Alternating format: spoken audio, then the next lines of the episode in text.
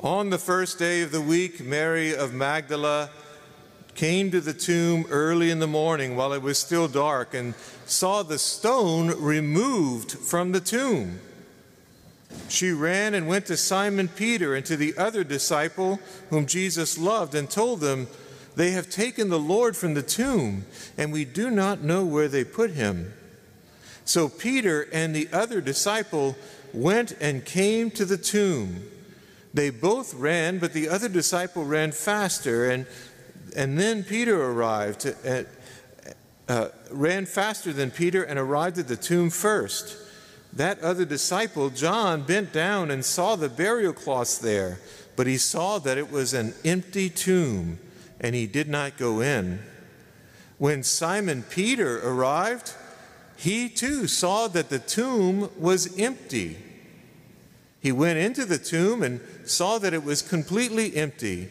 All that was there were burial cloths and the cloth that covered his head, but not the burial cloths rolled up in a separate place. Then the other disciple went in, the one who had arrived at the tomb first, and he too saw and believed. For they did not yet understand the scripture that he had to rise from the dead. The Gospel of the Lord. Praise to you, Lord Jesus Christ.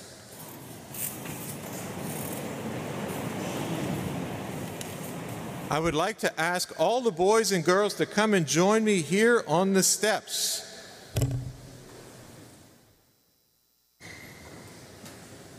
Come on over. Come on over and sit on the steps here. Thank you for joining me. I want you to help me with the homily. And I might ask Mr. and Mrs. Christovich to come and help me just in case we have a runner. Sometimes this happens. Sit anywhere on the steps. There you go. Perfect. Anybody who wants, come on up.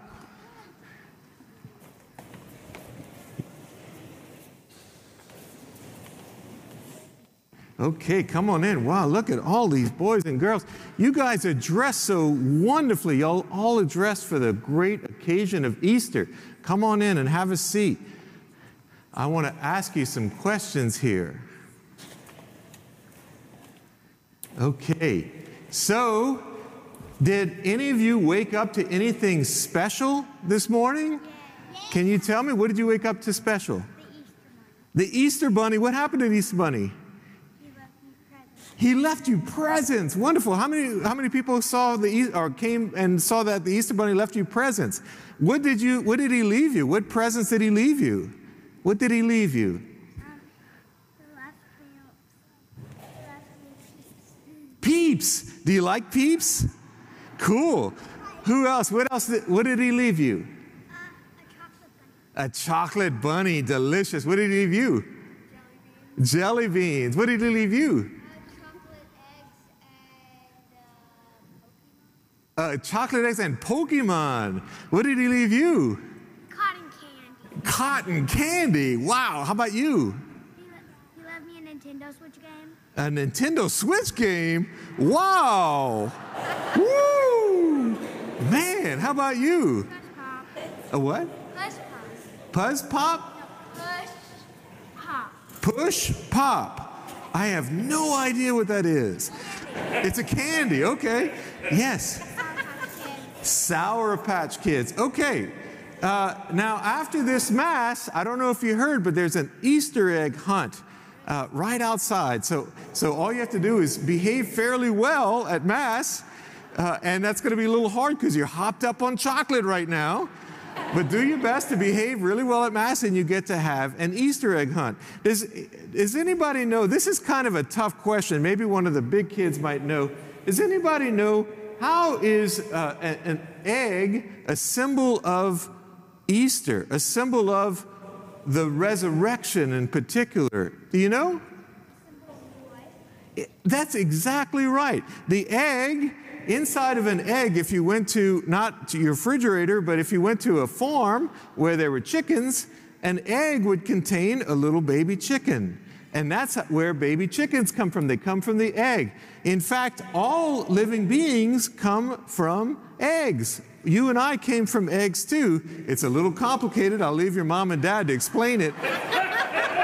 but all living beings come from eggs. And therefore, the egg, the reason why we have Easter eggs is it's a symbol of the resurrection. It's a symbol of new life, that Jesus brought new life.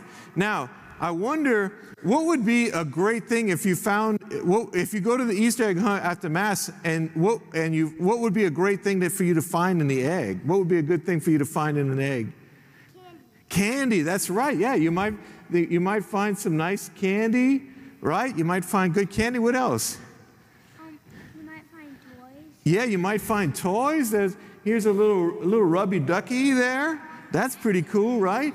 Uh, and here's a little slinky with the Easter bunny on it. That's cool, right? Now, what would be the best thing for you to find in, in one of the eggs? What would be the best thing for you to find in one of the eggs? Anybody who hasn't answered? You haven't answered yet. What do you think? What would be the best thing? Um, having candy. having candy. Man, you're speaking my language. I love candy too.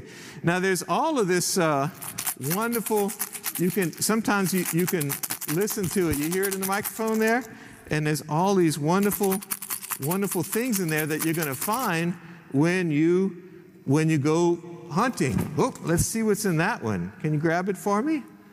Let's open it up and see. This one has, each of them have different surprise. Here's a little piece of candy, and here's, oh, look at this. It's a little cow. It's a little cow. Isn't that cool? Now look, I'm going to show you this here is the best Easter egg. It's the best Easter egg. And I know you're wondering what's inside, but I'm not going to tell you, at least not for a moment. First, I want to see how you did in listening to the gospel story today. Who can tell me what happened in the gospel story when I read the story up above? What happened in the gospel story?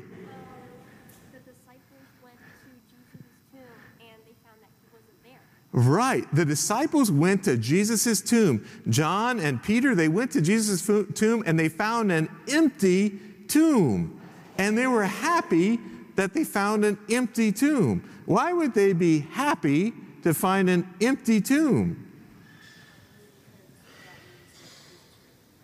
Exactly. The empty tomb showed that Jesus was alive because you put uh, dead bodies in a tomb. You put someone who's died, you put them in a tomb. And so they put Jesus after he died, they put him in a tomb. But then they went to the empty tomb and they, they went to the tomb and they found that it was empty and they knew that Jesus was doing something new, something exciting, that he had risen from the dead. So it was the empty tomb, the empty tomb that, that tipped them off, that, was an, uh, that showed them that Jesus was alive. Now, I had an extraordinarily unsuccessful career as a magician, but I'm going to try this anyway, okay? I'm going to try this little magic trick, so you're going to have to watch me. This is, this is, I told you, it's the best egg, right? So we're wondering, you hear that? Hear that? What's inside? We're wondering what's inside, right? So let's pretend remember, we said that this is a symbol of the resurrection. So on Good Friday, they put Jesus in the tomb. Can you hear him in the tomb? Hear it rattling? Jesus is in the tomb. Holy Saturday, Jesus is in the tomb, right? You hear it rattling? Easter Sunday. What? Do you hear anything? What? Jesus is gone from the tomb. Whoa! There's nothing there. Jesus is gone from the tomb.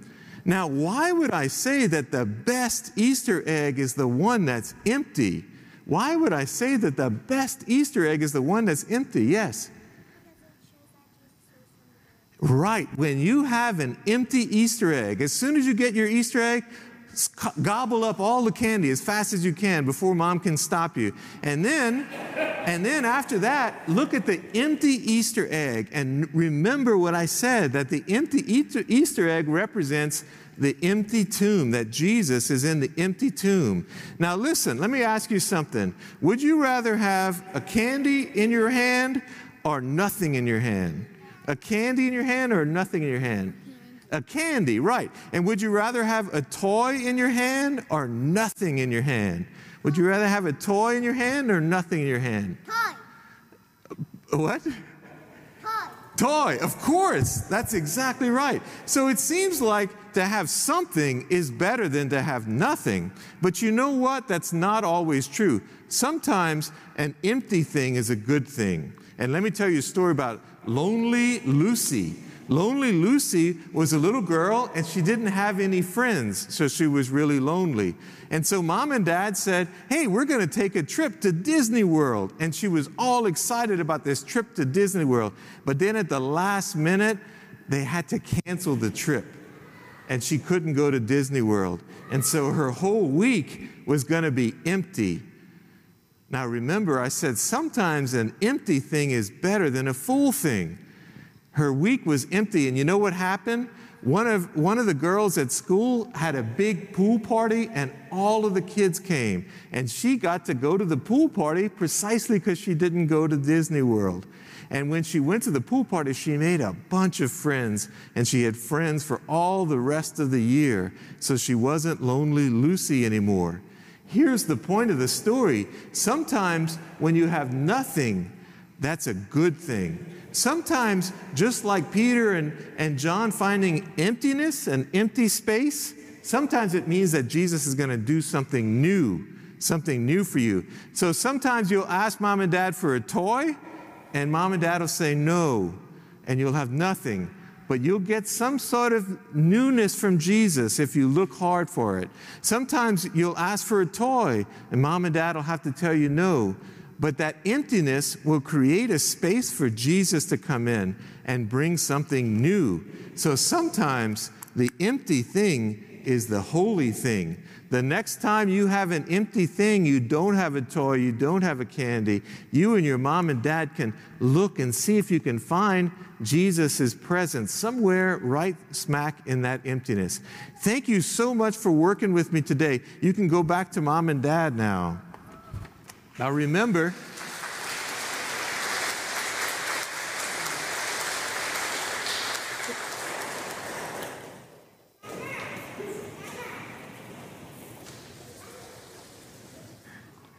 we have a, a pink sweatshirt here. And we think, let's thank our ushers, our bouncers here.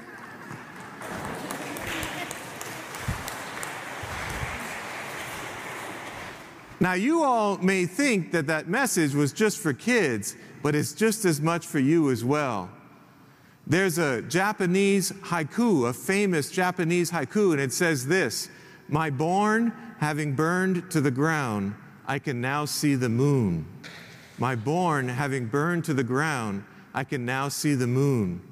You know, the first indication of the risen Jesus, the first indication was not the presence of Jesus, it was an empty space. An empty space was the first indication that Jesus was up to something new.